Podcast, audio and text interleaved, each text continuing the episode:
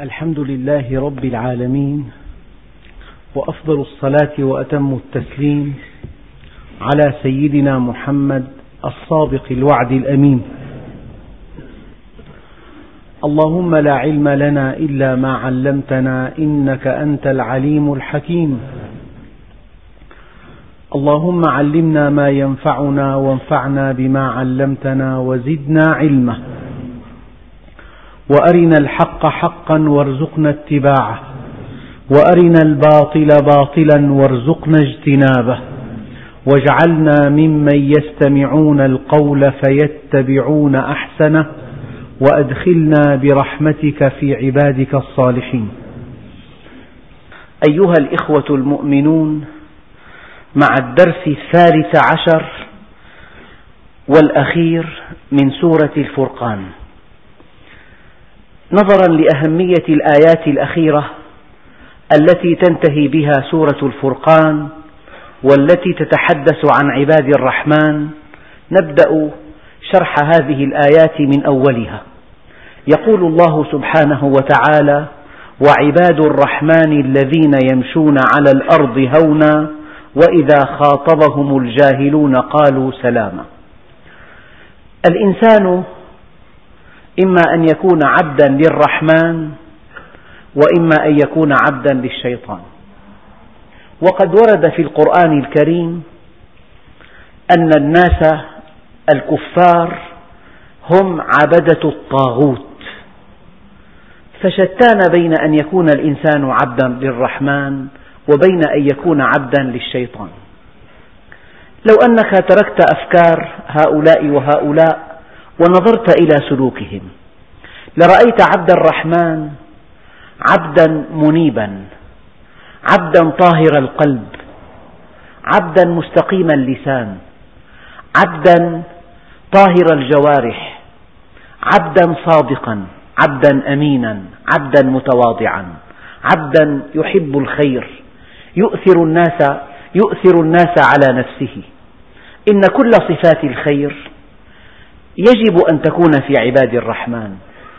وإن صفات الكبر والبعد والجفوة والغلظة والأنانية والقسوة والظلم هي من صفات عباد الشيطان. والناس رجلان لا ثالث لهما بر تقي كريم على الله وفاجر شقي هين على الله. فالله سبحانه وتعالى في بعض الآيات يقول أرأيت الذي ينهى عبدا إذا صلى؟ يعني هذا الذي ينهى العباد عن الصلاة هذا الذي ينهى عن الصلاة أرأيت إليه؟ أنظرت إلى قلبه وما فيه من حقد؟ أنظرت إلى لسانه وما فيه من فحش؟ أنظرت إلى تفكيره وما فيه من سقم؟ أنظرت إلى أعضائه وما فيها من تطاول. أنظرت إليه سلوك المؤمن يكفيه دليلا على أنه على الحق المبين.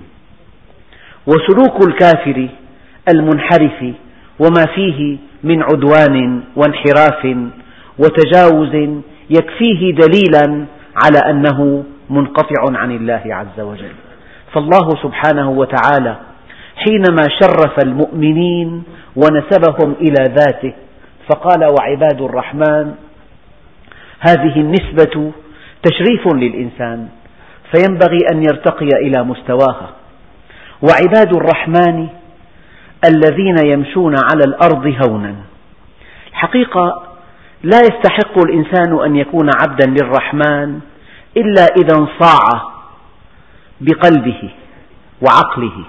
وحواسه وجوارحه بعمله ونشاطاته بلهوه وجده بإقامته وسفره بعزوبيته وزواجه بغناه وفقره. لا يستحق الإنسان أن يكون عبدا للرحمن إلا إذا انصاع لأوامر الرحمن. أن تكون عبدا للرحمن وأنت مقيم على معصيته هذا من رابع المستحيلات. أن تكون عبدا للرحمن ولك منهج في الحياة ليس كمنهج الله عز وجل هذا مستحيل. فكلمة عبد الرحمن يعني انصاع طواعية والمحبة تملأ قلبه إلى كل أوامره ونواهيه. لذلك قال عليه الصلاة والسلام طوبى لمن وسعته السنة ولم تستهوه البدعة. هؤلاء هم عباد الرحمن. تعصي الإله وأنت تظهر حبه ذاك لعمري في المقال بديع. لو كان حبك صادقا لأطعته. إن المحب لمن يحب يطيع. فقبل أن تقول أنا من عباد الرحمن وأنا عبد للرحمن يجب أن تعلم أن العبودية تعني الطاعة التامة. وفي الإسلام منهج تفصيلي لكل حركات الإنسان وسكناته. فمعنى العبودية لله عز وجل الطاعة التامة لله عز وجل.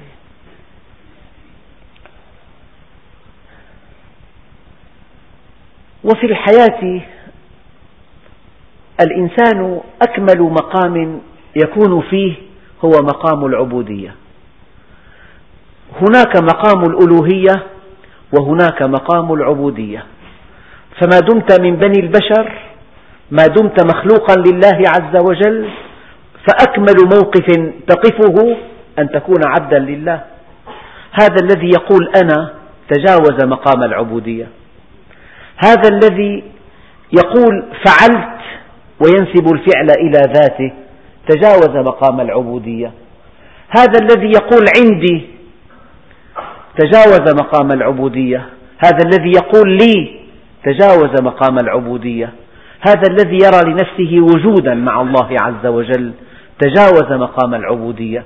هذا الذي يريد أن يحاسب الله على أفعاله تجاوز مقام العبودية. مقام العبودية أن تكون طائعا مستسلما راضيا بقسمة الله عز وجل. هذا الذي يعترض على حكم الله تجاوز مقام العبودية. هذا الذي لا يوقن أن كل أفعال الله رحمة. تجاوز مقام العبودية. فالعبودية لله عز وجل تعني الاستسلام القلبي واستسلام الجوارح والحواس واستسلام الحركات والسكنات واستسلام كل النشاطات إلى شرع الله وإلى أمره. لذلك لقب كبير ومقام عظيم أن تبلغه وهو أن تكون عبدا للرحمن. يروى أن النبي عليه الصلاة والسلام وهو في سدرة المنتهى سأل الله عز وجل أن يكون عبده يعني أن يكون في مستوى العبودية لله. وكلما عبدت الله عز وجل زادك الله رفعة وكلما عبدت غيره زادك الله ضعة إما أن تكون عبدا لله وإما أن تكون عبدا لعبد لئيم. العبودية لله تعني أن كل خير السيد لعبده. بينما عبودية الإنسان تعني أن كل خير العبد لسيده. شتان بين أن تعبد الله وأن تعبد سواه. إذا عبدت الله فكل ما عند الله من خير هو لك. من خير مادي وخير معنوي من رفعة من طمأنينة من استقرار من حبور من سعادة. إذا عبدت الله خير سيدك لك وإذا عبدت سواه فخيرك لسيدك. هذه بعض المعاني التي تؤخذ من قول الله عز وجل وعباد الرحمن. إذا كنت عبدا للرحمن حقا فته بهذه العبودية. سبحانك إنه لا يذل من واليت. ولا يعز من عاديت. أتكون عبدا لله ويذلك الله عز وجل؟ هذا مستحيل. اجعل لربك كل عزك يستقر ويثبت فإذا اعتززت بمن يموت فإن عزك ميت. قلت لكم في الدرس الماضي وعباد الرحمن الذين يمشون على الأرض. معنى يمشون على الأرض يمضون حياتهم على الأرض. في شبابهم في رجولتهم في كهولتهم في شيخوختهم. إنهم يمشون على الأرض في عملهم في راحتهم في لهوهم في جدهم جدهم في إقامتهم في سفرهم يمشون على الأرض. يعني حركتهم على وجه الأرض نشاطهم على وجه الأرض تفاعلهم وهم على وجه الأرض. هذا معنى كلمة يمشون. قل سيروا في الأرض فانظروا. يمشون على الأرض هونا. لهذه الكلمة معان عدة. المعنى الأول أنه يمشي مشية متواضعة على سجيته وعلى طبيعته من دون كبر ولا استعلاء ولا ميل عطف ولا شموخ أنف ولا تصعير خد. مشية المؤمن مشية رائعة مشية متواضعة. وصف النبي عليه الصلاة والسلام في مشيته فقيل إذا زال زال تقلعا. يعني رفع رجله عن الأرض بقوة إذا زال زال تقلعا. ويخطو تكفؤا يعني يمشي بهدف كبير ويخطو تكفؤا ويمشي هونا في سكينة ووقار. ذريع المشية واسع الخطوة. إذا مشى فكأنما ينحط من صبب من مرتفع. مشية جادة وكان عليه الصلاة والسلام إذا سار لم يلتفت. وكان عمر بن الخطاب رضي الله عنه تقول عنه السيدة عائشة ما رأيت أزهد منه؟ كان إذا سار أسرع. إذا معنى هونا لا تعني أنه يمشي ببطء. يعني أنه يمشي مشية طبيعية لا تكلف فيها لا كبر فيها لا تصعير خد لا إمالة عطف لا شموخ أنف. يمشي مشية متواضعة يمشي مشية العباد لا مشية الآلهة. يمشي مشية من يرى أن الله يراقبه. هناك أناس يؤلهون أنفسهم. هذا العبد المؤمن يمشي مشية متواضعة. شيء آخر. قال بعض العلماء يمشون هونا أي في سكينة ووقار وفي حلم وتواضع وفي اقتصاد وتؤدة وفي حسن سمت هذه المعاني كلها مستفادة من قول الله عز وجل وعباد الرحمن الذين يمشون على الأرض هونا. شيء آخر الهون بالمعنى الثاني هم يمشون باتجاه هدف كبير فدائما يتفحصون كل شيء. هل هذا الشيء في خدمة هذا الهدف؟ أم يعيقهم عن هدفهم؟ إذا كنت متجها إلى بلد.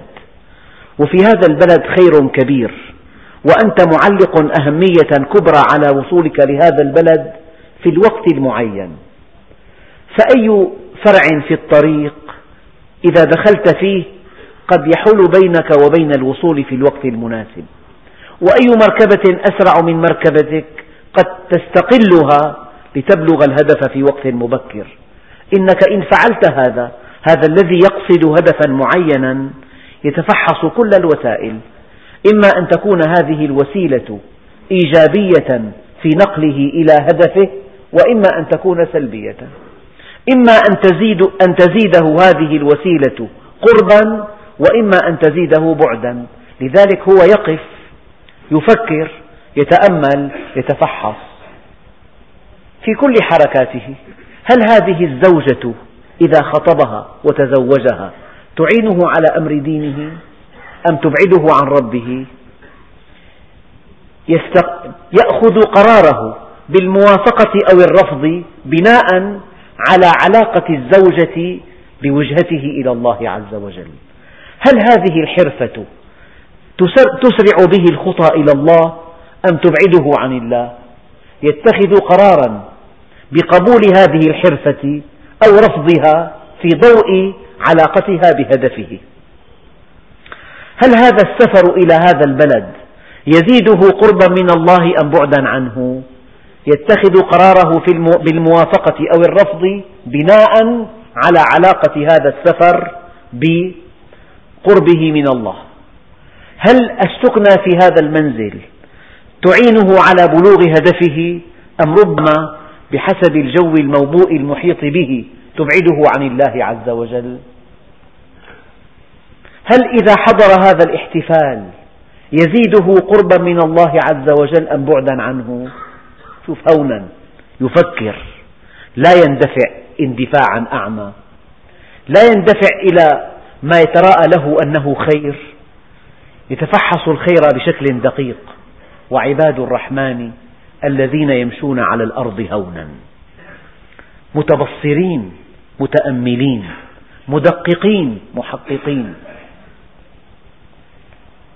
هناك أشياء تلمع ولكنها خطرة. وهناك أشياء لا تلمع ولكنها مفيدة. فعبد الرحمن لا يؤخذ بالوميض يؤخذ بالحقيقة. فكم من شيء يستهوي الناس هو عند الله دمار لصاحبه. وكم من شيء ينفر الناس هو عند الله خير لصاحبه. فالبطولة أن تعرف ما ينفعك في النهاية.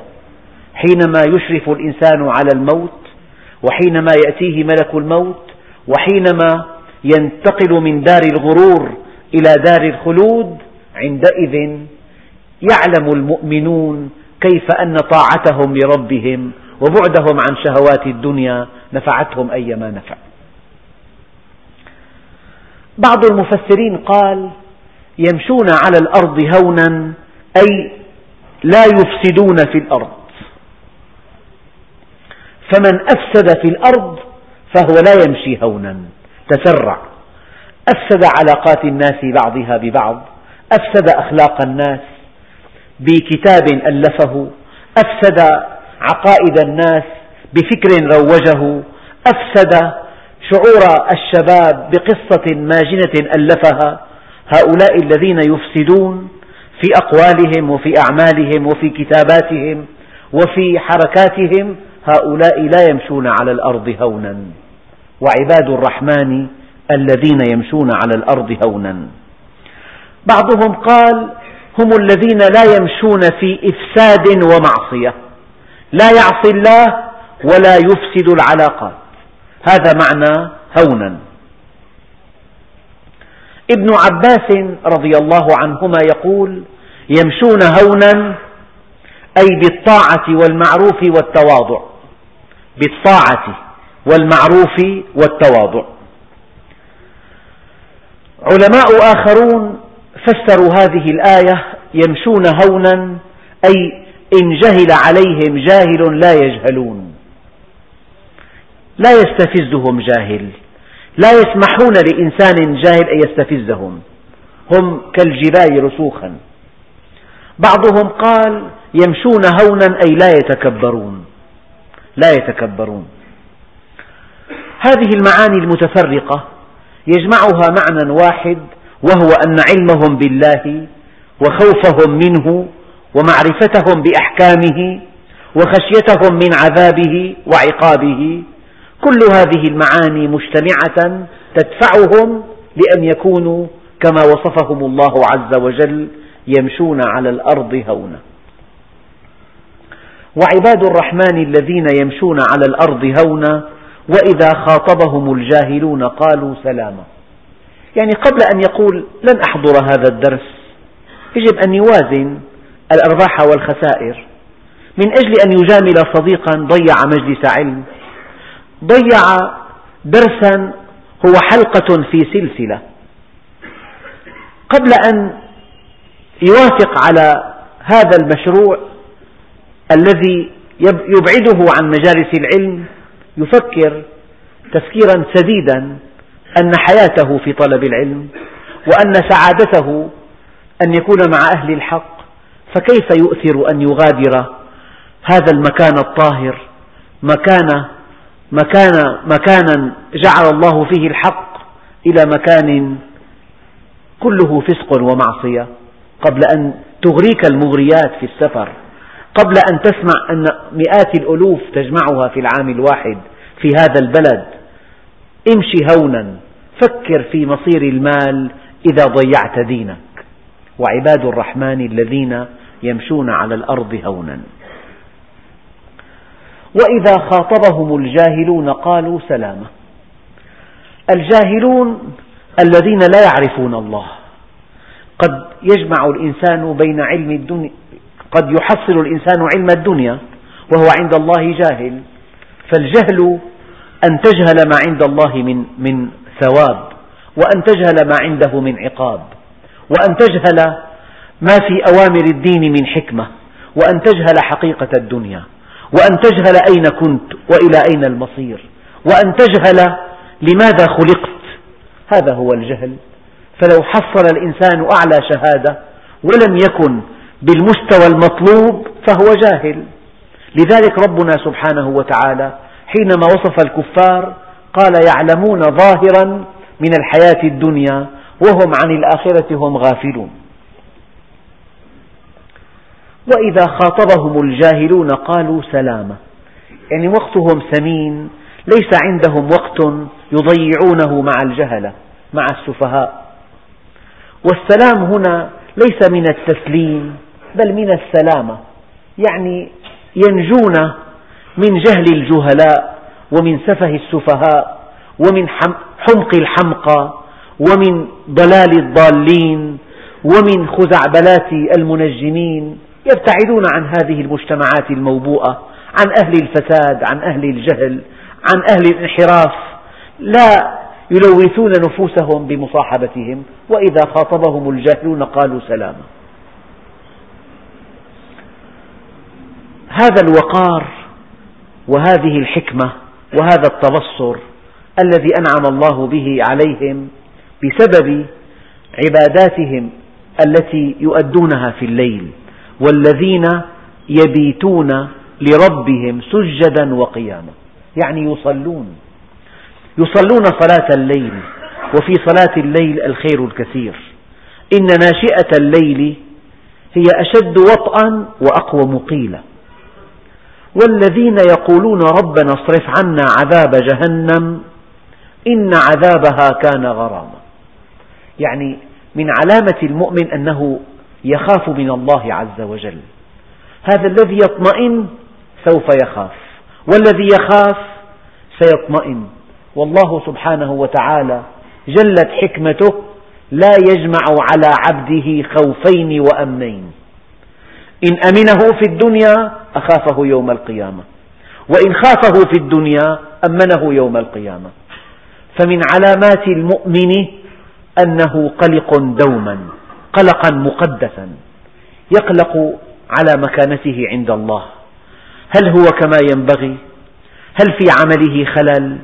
هل في واجباته تقصير؟ هل في نيته شائبة؟ هل يرجو الدنيا وهو لا يدري؟ يخافون. وقد قال عليه الصلاة والسلام رأس الحكمة مخافة الله. والذين يقولون ربنا اصرف عنا عذاب جهنم.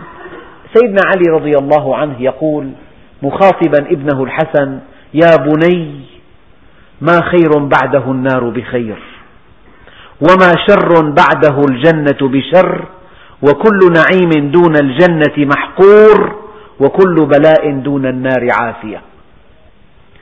إن عذابها كان غراما. يعني كان عذابا ملازما. العذابات في الدنيا تمضي. هذا المرض يعني له آلام تنتهي بعد أسبوع. وهذه الحمى فيها حرارة مرتفعة تنتهي بعد يومين. وهذه العملية الجراحية فيها تخدير وبعد التخدير آلام لعشرين ساعة تقريبا. فكل عذابات الدنيا تنتهي إلى أمد معين. لكن عذاب جهنم عذاب أبدي سرمدي إن عذابها كان غراما. إنها ساءت مستقرا ومقاما. يعني أسوأ مكان يقيم فيه الإنسان أن يكون من أهل النار. وأسوأ مكان يقيم فيه الإنسان وأسوأ مكان يستقر به هو أن يكون من أهل النار. ما خير بعده النار بخير وما شر بعده الجنة بشر وكل نعيم دون الجنة محقور وكل بلاء دون النار عافية. إنها ساءت مستقرا ومقاما والذين إذا أنفقوا لم يسرفوا. ورد في هذه الآية تفسيرات كثيرة. قال بعضهم بعض العلماء من أنفق في غير طاعة الله من أنفق في غير طاعة الله درهما واحدا فهو إسراف. درهم واحد.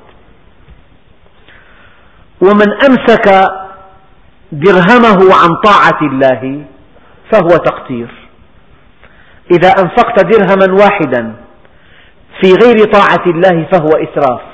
وإذا أمسكت الإنفاق عن طاعة الله فهو تقتير. وأما الإنفاق الذي وصفه الله عز وجل بأنه قوام أن تنفق في طاعة الله ولا إسراف في الخير. إن كان لا خير في الإسراف فلا إسراف في الخير. هذا المعنى الأول. بعضهم قال من أنفق مئة ألف درهم في حق فليس مسرفا. ومن أنفق درهما واحدا في غير حق فقد أسرف. ومن منع من حق فقد قتر هذا هو المعنى الثاني لمعنى والذين إذا أنفقوا لم يسرفوا ولم يقتروا وكان بين ذلك قواما. بعضهم قال النفقة في معصية الله أمر محظر في الشريعة. قليله وكثيره ولكن الآية تنصرف إلى المباحات.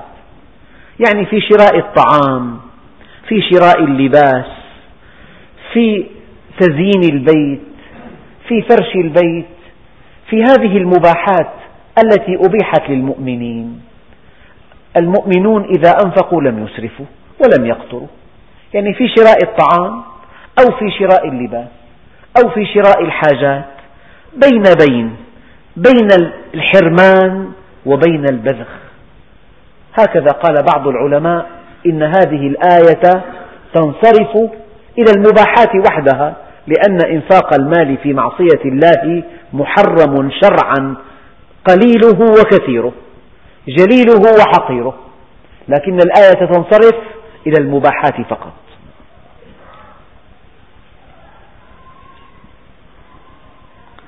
بعضهم قال والذين إذا أنفقوا لم يسرفوا ولم يقتروا. ألا يفرط في الإنفاق فيضيع أصحاب الحقوق. امرأتك لها عليك حق أولادك لهم عليك حق. فإذا أنفقت مسرفا في وجه آخر على حساب أصحاب الحقوق فهذا إسراف. إذا أنفقت في أي وجه على حساب أصحاب الحقوق فهذا إسراف. وإذا قصرت في إعطاء من لهم حق عليك فهذا تقصير. وقد قال عليه الصلاة والسلام ليس منا من وسع الله عليه ثم قتر على عباده. يعني هناك أصحاب الحقوق زوجتك لها عليك حق أولادك لهم عليك حق. والدك ووالدتك لهما عليك حق. إخوتك لهم عليك حق.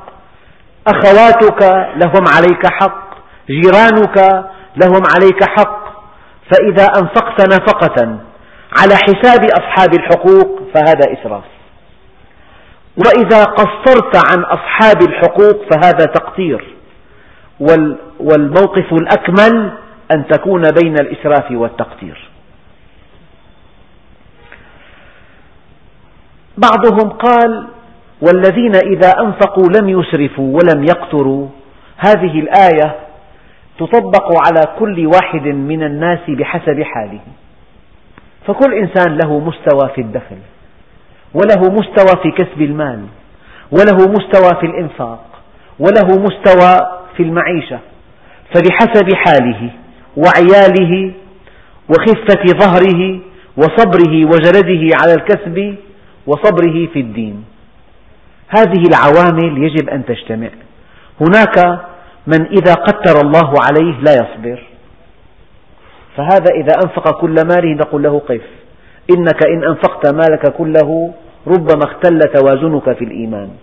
ربما كفرت بالله. فالنبي عليه الصلاة والسلام لم يأخذ إلا من سيدنا الصديق ماله كله. قال يا أبا بكر ماذا أبقيت لنفسك؟ قال الله ورسوله. يجب أن تعرف مدى باعك في الدين. أنت في أي مستوى؟ هل إذا أنفقت كل مالك وأصبت بفقر شديد هل تصبر؟ أم لا تصبر؟ إن كنت لا تصبر فلا ينبغي أن تنفق مالك كله. من كان في دينه رقة من كان في دينه ضعف لا ينبغي له أن يتهور في إنفاق المال. هي واحدة فبحسب صبره في الدين وبحسب صبره في النواحي الأخرى هناك من له طريقة خاصة في الحياة لا يستطيع أن يغيرها.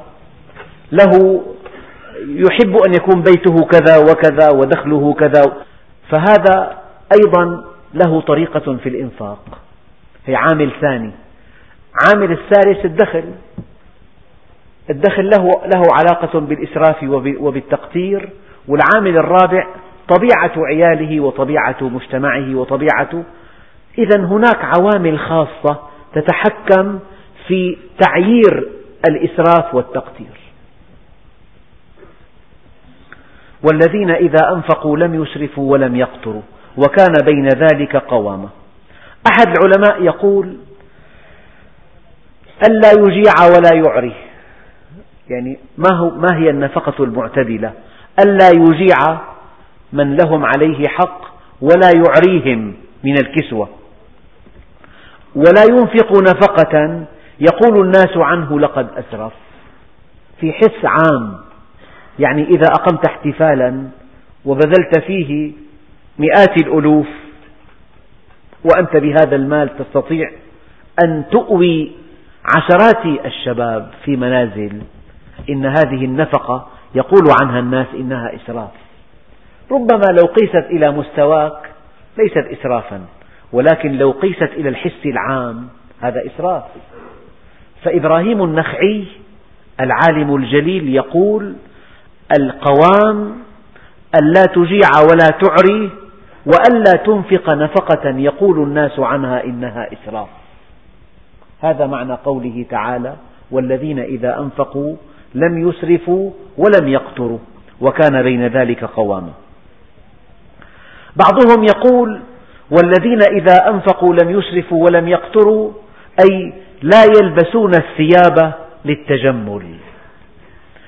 ولا يأكلون الطعام للذة بل يلبسون الثياب لتستر عوراتهم وتقيهم الحر والقر. ويأكلون الطعام ليدفعوا عنهم ألم الجوع وليتقووا به على طاعة الله عز وجل. هذا مقياس آخر من مقاييس والذين إذا أنفقوا لم يسرفوا ولم يقتروا وكان بين ذلك قواما. عبد الملك بن مروان سأل سيدنا عمر بن عبد العزيز حينما زوجه بنته فاطمة. قال يا عمر ما نفقتك؟ شو مستوى دخلك؟ كيف حتنفق على بنتي؟ ما نفقتك؟ فقال عمر رضي الله عنه حسنة بين سيئتين. حسنة بين سيئتين. السيئة الأولى لم يسرفوا. والسيئة الثانية ولم يقتروا وكان بين ذلك قواما كانت إجابته مستوحاة من هذه الآية الكريمة. سيدنا عمر بن الخطاب رضي الله عنه يقول كفى بالمرء سرفا ألا يشتهي شيئا إلا اشتراه وأكله لمجرد أن تشتهي هذا الطعام تشتريه وتأكله. هكذا قال سيدنا عمر. وعن رسول الله صلى الله عليه وسلم أنه قال إنه من السرف أن تأكل كل ما اشتهيت. يجب أن تأكل كل ما جعت لا كلما اشتهيت. نحن قوم لا نأكل حتى نجوع. وإذا أكلنا لا نشبع. مو قد ما أكلنا ما نشبع وإذا أكلنا لا نشبع. يعني ندع طعاما لنفسنا. أحد العلماء يقول لا تكن ممن يجعلون كل رزقهم في بطونهم وعلى ظهورهم. كل رزقهم يجعلونه في بطونهم وعلى ظهورهم. كل دخله طعام ولباس. أما الجنة وما تحتاج إلى إنفاق للمال إطعام الفقراء والمساكين آه، رعاية الأيتام والأرامل الصدقات الجارية هذه الأبواب الواسعة من الخير لا مادة لها في ميزانيتهم. ميزانيتهم الطعام والشراب والكساء. يجعلون كل رزقهم في بطونهم وعلى ظهورهم. والذين إذا أنفقوا لم يسرفوا ولم يقتروا وكان بين ذلك قوامة. ما القوام؟ القوام قال بعضهم العدل. القوام العدل. وبعضهم قال القوام ما بلغك المقيل. سيدنا عمر سيدنا أبو عبيدة الجراح كان قائدا للجيوش الإسلامية في بلاد الشام. دخلوا عليه فرأوا في بيته أو في غرفته قدر ماء مغطى برغيف خبز وهو جالس على جلد وسيفه معلق على الحائط. فقالوا ما هذا؟ قال ألا يبلغنا المقيل؟ هو للدنيا وعلى الدنيا كثير. يعني القوام لا بد من أن تأكل لا بد من أن ترتدي ثيابا تستر عورتك وأن تكون أنيقة نظيفة لا بد من أن تنام على سرير لا بد من هذه الأشياء التي لا بد منها. هذا هو هذا القوام. يعني هناك يعني بساط أو هناك أساس يحقق الهدف بخمسة آلاف. وهناك أساس آخر يجعلك تتيه على الناس إذا دخلوا على بيتك. هذا حقه من خمسمئة ألف حقه فالذي يحقق الهدف من دون مخيلة من دون كبر من دون أن تتيه على الناس من دون أن تطلعهم على ما في بيتك فإذا هم صغار. سيدنا عمر رضي الله عن عمر يقول طبعا الغني المؤمن يعني إنسان فاضل إنسان كريم إنسان متواضع. لكن لو دخلت على غني كافر لشعرت بالحرمان إنه يتكبر عليك. من دخل على الأغنياء خرج من عندهم وهو على الله ساخط. والمقصود بالأغنياء في هذا القول لسيدنا عمر الأغنياء من غير المؤمنين. لكن الغني المؤمن متواضع يعرف قيمة النعمة. سخي من حوله يحبونه لسخائه. نعم. فالعدل القوام هو العدل. وأن تبلغ بالنفقة الهدف وأن تكون مالكا لحالك في بعض التفاسير. ربنا سبحانه وتعالى يقول وعباد الرحمن الذين يمشون على الأرض هونا وإذا خاطبهم الجاهلون قالوا سلاما والذين يبيتون لربهم سجدا وقياما والذين يقولون ربنا اصرف عنا عذاب جهنم إن عذابها كان غراما إنها ساءت مستقرا ومقاما. والذين إذا أنفقوا لم يسرفوا ولم يقتروا وكان بين ذلك قواما قال هذه الصفات كلها صفات التحلية. عباد الرحمن حلت يعني اقتبسوا هذه الصفات هذه الصفات الكاملة من الرحمن. وأما صفات التخلية هي صفات التحلية. أما صفات التخلية والذين لا يدعون مع الله إلها آخر. ولا يقتلون النفس التي حرم الله إلا بالحق ولا يزنون ومن يفعل ذلك يلقى أثاما. روى الإمام مسلم في صحيحه عن رسول الله صلى الله عليه وسلم أنه قال قيل يا رسول الله أي الذنب أكبر عند الله؟ قال أن تدعو لله ندا وهو خلقك. قال ثم, من ثم ماذا؟ قال أن تقتل ولدك مخافة أن يطعم معك. قال ثم ماذا؟ قال أن تزاني حليلة جارك. قيل فنزل قوله تعالى تأييدا للنبي عليه الصلاة والسلام والذين لا يدعون مع الله إلها آخر ولا يقتلون النفس التي حرم الله إلا بالحق ولا يزنون. ومن يفعل ذلك يلقى أثامه الأثام هنا العقاب. يعني يلقى عقابا في الدنيا. وأما في الآخرة يضاعف له العذاب يوم القيامة ويخلد فيه مهانا أي ذليلا. إلا فتح باب الرحمة فتح باب التوبة. إلا من تاب وعمل صالحا إلا من, من تاب وآمن وعمل عملا صالحا. إذا التوبة من لوازمها الإيمان والعمل الصالح.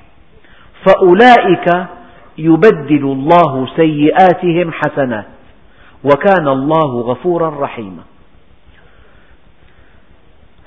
أوجه ما في هذه الآية أن تبديل السيئات حسنات في الدنيا في الدنيا.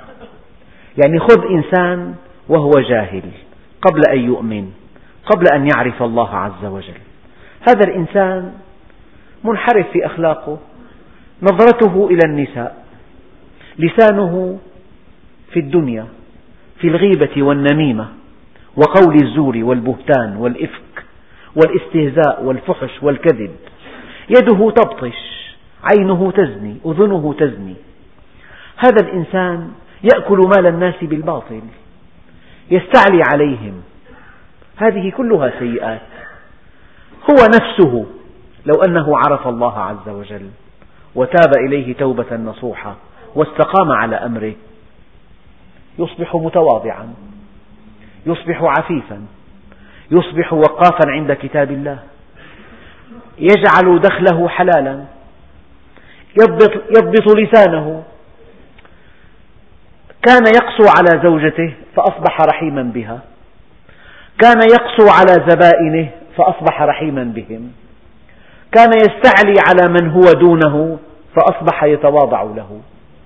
إذا كل موقف سيء في الجاهلية بعد أن عرف الله واستقام على أمره وتاب توبة نصوحا أصبح هذا الموقف حسنة بعد الإيمان.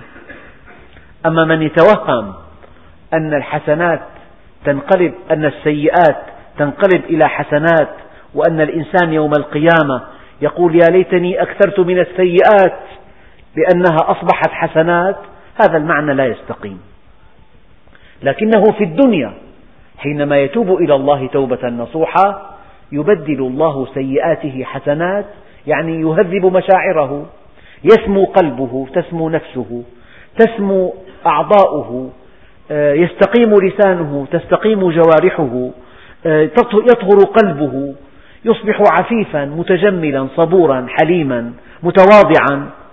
كل سيئاته من كبر من استعلاء من فحش من بذاءة من غيبة من نميمة من أكل مال بالحرام.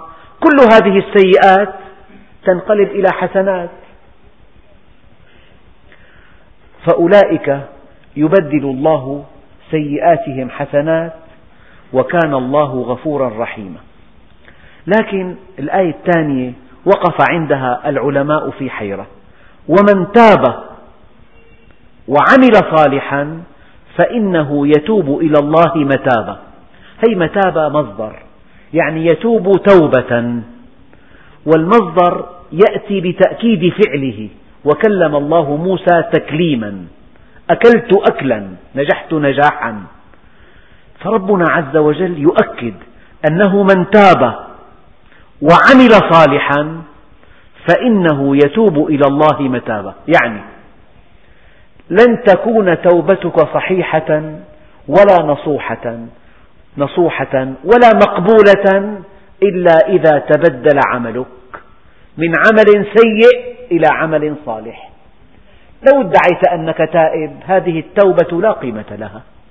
علامة التوبة الصحيحة أن هناك تبدلا جذريا يطرأ على عملك. كان الناس يكرهونك فأصبحوا يحبونك. كانت أقوالك غير سديدة غير سديدة أصبحت سديدة. كان الكذب يفشو في حديثك فأصبح الصدق مكان الكذب. يعني إياك أن تظن أن توبتك نصوح أو أن التوبة مقبولة أو أن التوبة صحيحة ما لم يطرأ تبدل جذري جذري على عملك. ومن تاب وعمل صالحا فإنه يتوب إلى الله متابا. يعني هذه هي التوبة الصحيحة المقبولة هذا هو المعنى. ومن تاب وعمل صالحا فإنه يتوب إلى الله متابا والذين لا يشهدون الزور. وإذا مروا باللغو مروا كراما. تعريف الزور الباطل الذي زور وزخرف. يعني نظرية باطلة لا أصل لها من الصحة تشرح وتفلسف ويمهد لها ويضرب عليها شواهد إلى أن تبدو للناس الجهلة وكأنها حقيقة. فهذا هو الزور. الزور الباطل الذي يزخرف ويزين ليبدو أنه حق. والذين لا يشهدون الزور. يعني كل مجلس فيه دعوة باطلة لا يشهدونه. كل مجتمع يعني يوصف بأنه مجتمع راق فيه اختلاط فيه يعني آه، مرونة فيه لباقة. هذا باطل مزور باطل ألبس ثياب الحق. هذا الباطل المؤمنون الصادقون لا يشهدونه. أحيانا دعوة باطلة لا ينبغي أن تحضرها. أحيانا سلوك باطل لا ينبغي أن تكون فيه. مجتمع منحرف لا ينبغي أن تجالسه. مقصف فيه معاص كثيرة لا ينبغي أن تكون فيه. هذا زور. تحت اسم الحضارة والرفاه والتقدم تحت اسم أن هذا اللقاء لقاء ودي ولقاء بريء بريء لقاء بريء من الجنسين. هذا باطل مزور. لا ينبغي أن تشهده والذين لا يشهدون الزور كلمة بريء وكلمة مرن وكلمة آه، واقعي وكلمة يعني متفتح كلمة آه، هذه كلمات كلها كلمات تغطي الباطل بألفاظ مقبولة. فكل لقاء وكل حفلة وكل مجلس وكل يعني آه، نزهة أساسها باطل غطي هذا الباطل يعني قد يقول لك سهرة مختلطة. لأن الإنسان بلغ مستوى من الرقي لا ينظر إلى زوجة صديقه إلا ببراءة. ببراءة. هذا باطل مزور. لأن الله سبحانه وتعالى أودع في الإنسان هذه الشهوة. فإذا انصرفت إلى غير الزوجة فهذا سلوك عدواني وباطل. فبعض المفسرين قالوا والذين لا يشهدون الزور يعني مجلس فيه معصية حفلة فيها مخالفة للشرع آه، يعني ندوة فيها باطل أساسها باطل يعني مجموعة علماء يتباحثون في نظرية داروين هذه نظرية كلها باطلة لأنها تنسف الدين من أساسه والذين لا يشهدون الزور. لا على مستوى فكري ولا على مستوى اجتماعي ولا على مستوى فني. فن رفيع. فن رفيع قائم على معصية. أي كيف يكون رفيعا وهو يقوم على معصية؟ والذين لا يشهدون الزور. هذا بعض معاني هذه الآية. بعض معانيها الآخر الأخرى الزور عند بعض المفسرين أعياد المشركين. حفلات رأس الميلاد يعني. يعني المحلات كلها محجوزة والعشاء فخم والموسيقى راقصة وفي في عري وفي يعني رقص وفي أشياء كلها حرام. مسلم! وتحجز لك مكانا في هذه الحفلة؟ والذين لا يشهدون الزور. أعياد المشركين هكذا جاء في بعض التفاسير. تعظيم الأنداد. يعني إذا كنت في مجلس يعظم فيه إنسان من دون الله فهذا لا ينبغي أن تجلس فيه. شيء آخر الغناء. والذين لا يشهدون الزور بعض العلماء قالوا الغناء لأنه يصرف الإنسان عن الله عز وجل وقد يغريه بالمعصية. حفلة فيها لعب قمار والذين لا يشهدون الزور هذه من الزور أيضا. حفلة فيها جاهلية. هذه هذه زور. يعني أي لقاء أي مجلس أي حفلة أية نزهة أي أي اختلاط أساسه الباطل أو أساسه الكذب أو أساسه الانحراف. المؤمنون مبرؤون عن حضور هذه المجالس والذين لا يشهدون الزور. بمعنى يحضرون. المعنى الثاني لا يشهدون بمعنى يدلوا بشهادتهم. يعني هم أيضا لا يشهدون إلا بما رأوا. على مثل الشمس فاشهد وإلا فدع. النبي عليه الصلاة والسلام يقول ألا أنبئكم بأكبر الكبائر؟ قالوا بلى. قال عليه الصلاة والسلام الإشراك بالله وعقوق الوالدين وكان متكئا فجلس. قال ألا وقول الزور والعمل به. والذين لا يشهدون الزور وإذا مروا باللغو مروا كراما. مروا باللغو اللغو ما سوى الله اللغو الباطل اللغو الدنيا اللغو المعصية. حديث في غيبة. مروا كراما لا يستمعون لا يصغون لا يدلون لا يضيفون على هذه المعلومات معلومات جديدة. وإذا مروا باللغو مروا كراما. معنى كراما تقول حجر كريم صافي يعني يحافظون على صفائهم على طهرهم على ذاتهم الراقية يحافظون على استقامتهم يحافظون على صلتهم بالله يحافظون على علاقتهم به. مروا كراما وإذا مروا باللغو مروا كراما. سيدنا عمر كان يجلد شاهد الزور أربعين جلدة ويلطخ وجهه ويحلق رأسه ويطاف به في الأسواق. وقال أكثر أهل العلم شاهد الزور لا تقبل له شهادة أبدا. شاهد الزور. اللغو عند بعض المفسرين كل سقط من قول أو عمل عمل شائن عمل قذر منحط. والغناء من اللغو. واللهو من اللغو وسفه المشركين من اللغو مسابقة مثلا ملكات الجمال. هي من اللغو هي. وإذا مروا باللغو مروا كراما. مزاح المشركين من اللغو ذكر النساء في الأحاديث من اللغو. المعاصي كلها من اللغو. كراما أي معرضين منكرين لا يرضونه ولا يمالئون عليه ولا يجالسون أهله.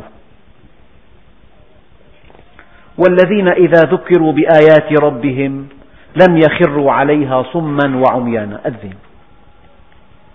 والذين إذا ذكروا بآيات ربهم لم يخروا عليها صما وعميانا يعني هذا القرآن يقرؤونه يتفهمونه يتدبرون آياته.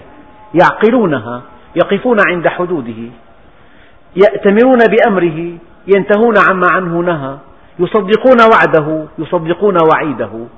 يعني شيء خطير كلام الله رب العالمين كلام خالق الكون دستور الإنسان منهجه.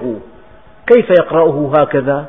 والذين إذا ذكروا بآيات ربهم لم يخروا عليها صما وعميانا بعضهم يقول إذا تلوا كتاب الله في الصلاة لا يركعون ويسجدون وكأنهم ما قرأوا شيئا.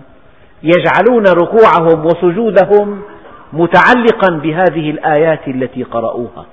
والذين إذا ذكروا بآيات ربهم وهم في الصلاة لم يخروا عليها صما وعميانا. والذين يقولون ربنا هب لنا من أزواجنا وذرياتنا قرة أعين واجعلنا للمتقين إماما. يعني يا ربي هب لنا زوجات وأولاد طائعين لك يعينوننا على أمر الدنيا والدين. هذا التعبير الدقيق. هب لنا زوجة طائعة وأولادا أبرارا يطيعونك ويعينوننا على أمر الدنيا والدين. النبي عليه الصلاة والسلام دعا لأحد أصحابه فقال اللهم أكثر ولده وماله وبارك له فيه. والإنسان إذا بورك له في ولده وماله قرت عينه. يعني الإنسان الذي أكرمه الله بزوجة صالحة تقر عينه بمعنى لا ينظر إلى سواها يراها منتهى آماله. أما إذا كانت شرسة أو إذا كان في دينها رقة تشوق إلى زوجة صالحة. مؤمنة. فلذلك من الدعاء القرآني أن تقول ربنا هب لنا من أزواجنا وذرياتنا قرة أعين. والنبي عليه الصلاة والسلام يقول من سعادة المرء في الدنيا أن تكون زوجته صالحة وأولاده أبرارا وأن يكون رزقه في بلده وأن يكون منزله واسعا ومركبه وطيئا. فالزوجة الصالحة هي الدنيا. الدنيا كلها متاع وخير متاعها المرأة الصالحة بمعنى أنها مطيعة لله عز وجل. لا تروق لك. مطيعة لله. تأتمر بأمرك. تحفظ نفسها. تحفظ لك مالك. تصون بها بصرك عن محارم الله. هب لنا من أزواجنا وذرياتنا قرة أعين واجعلنا للمتقين إماما. هذا هو الطموح. كن داعية إلى الله عز وجل كن إماما للمتقين كن قدوة حسنة كن مثلا أعلى كن آمرا بالمعروف لا تكن في, مؤخرة الركب كن في مقدمة الركب. واجعلنا للمتقين إماما.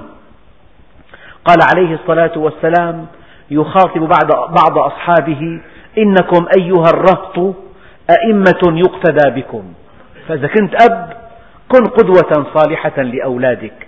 إذا كنت معلم كن قدوة صالحة لتلاميذك. إذا كنت في متجر أو إذا كنت في معمل كن قدوة صالحة لمن معك. واجعلنا للمتقين إماما. أولئك أي عباد الرحمن يجزون الغرفة بما صبروا. الغرفة المكان المرتفع يعني المرتبة العالية في الجنة. يعني هؤلاء عباد الرحمن لهم أعلى المراتب. بما صبروا ويبدو أنه من أجل أن تكون من عباد الرحمن فلا بد من أن تصبر. لا بد من أن تجاهد نفسك وهواك. والدليل هذه الآية ويلقون من قبل الله عز وجل وهل من تحية أعظم من أن يحييك الله سبحانه وتعالى؟ ويلقون في الجنة فيها تحية وسلامة خالدين فيها حسنت مستقرا ومقاما. أما جهنم إن عذابها كان غراما إنها ساءت مستقرا ومقاما. آخر آية قل ما يعبأ بكم ربي لولا دعاؤكم؟ لو أن أولكم وآخركم وإنسكم وجنكم كانوا على أفجر قلب رجل واحد منكم. ما نقص في ملكي شيئا. ولو أن أولكم وآخركم وإنسكم وجنكم كانوا على أتقى قلب رجل واحد منكم ما زاد في ملكي شيئا. ولو أن أولكم وآخركم وإنسكم وجنكم وقفوا على صعيد واحد وسألني كل واحد منكم مسألته ما نقص ذلك في ملكي إلا كما ينقص المخيط إذا غمس في مياه البحر. ذلك لأن عطائي كلام وأخذي كلام. فمن وجد خيرا فليحمد الله ومن وجد غير ذلك فلا يلومن إلا نفسه. قل ما يعبأ بكم ربي؟ لولا دعاؤكم لولا أنه خلقكم ليسعدكم لولا أنه يدعوكم لرحمته لجنته لولا هذه الدعوة لو أنكم لو أن الناس كلهم كفروا ماذا ماذا يعني الله ذلك منهم؟ قل ما يعبأ بكم ربي لولا دعاؤكم فقد كذبتم بهذه الدعوة. فسوف يكون لزاما. سوف يكون عذاب النار لهؤلاء المكذبين ضروريا ولازما لهم. والحمد لله رب العالمين.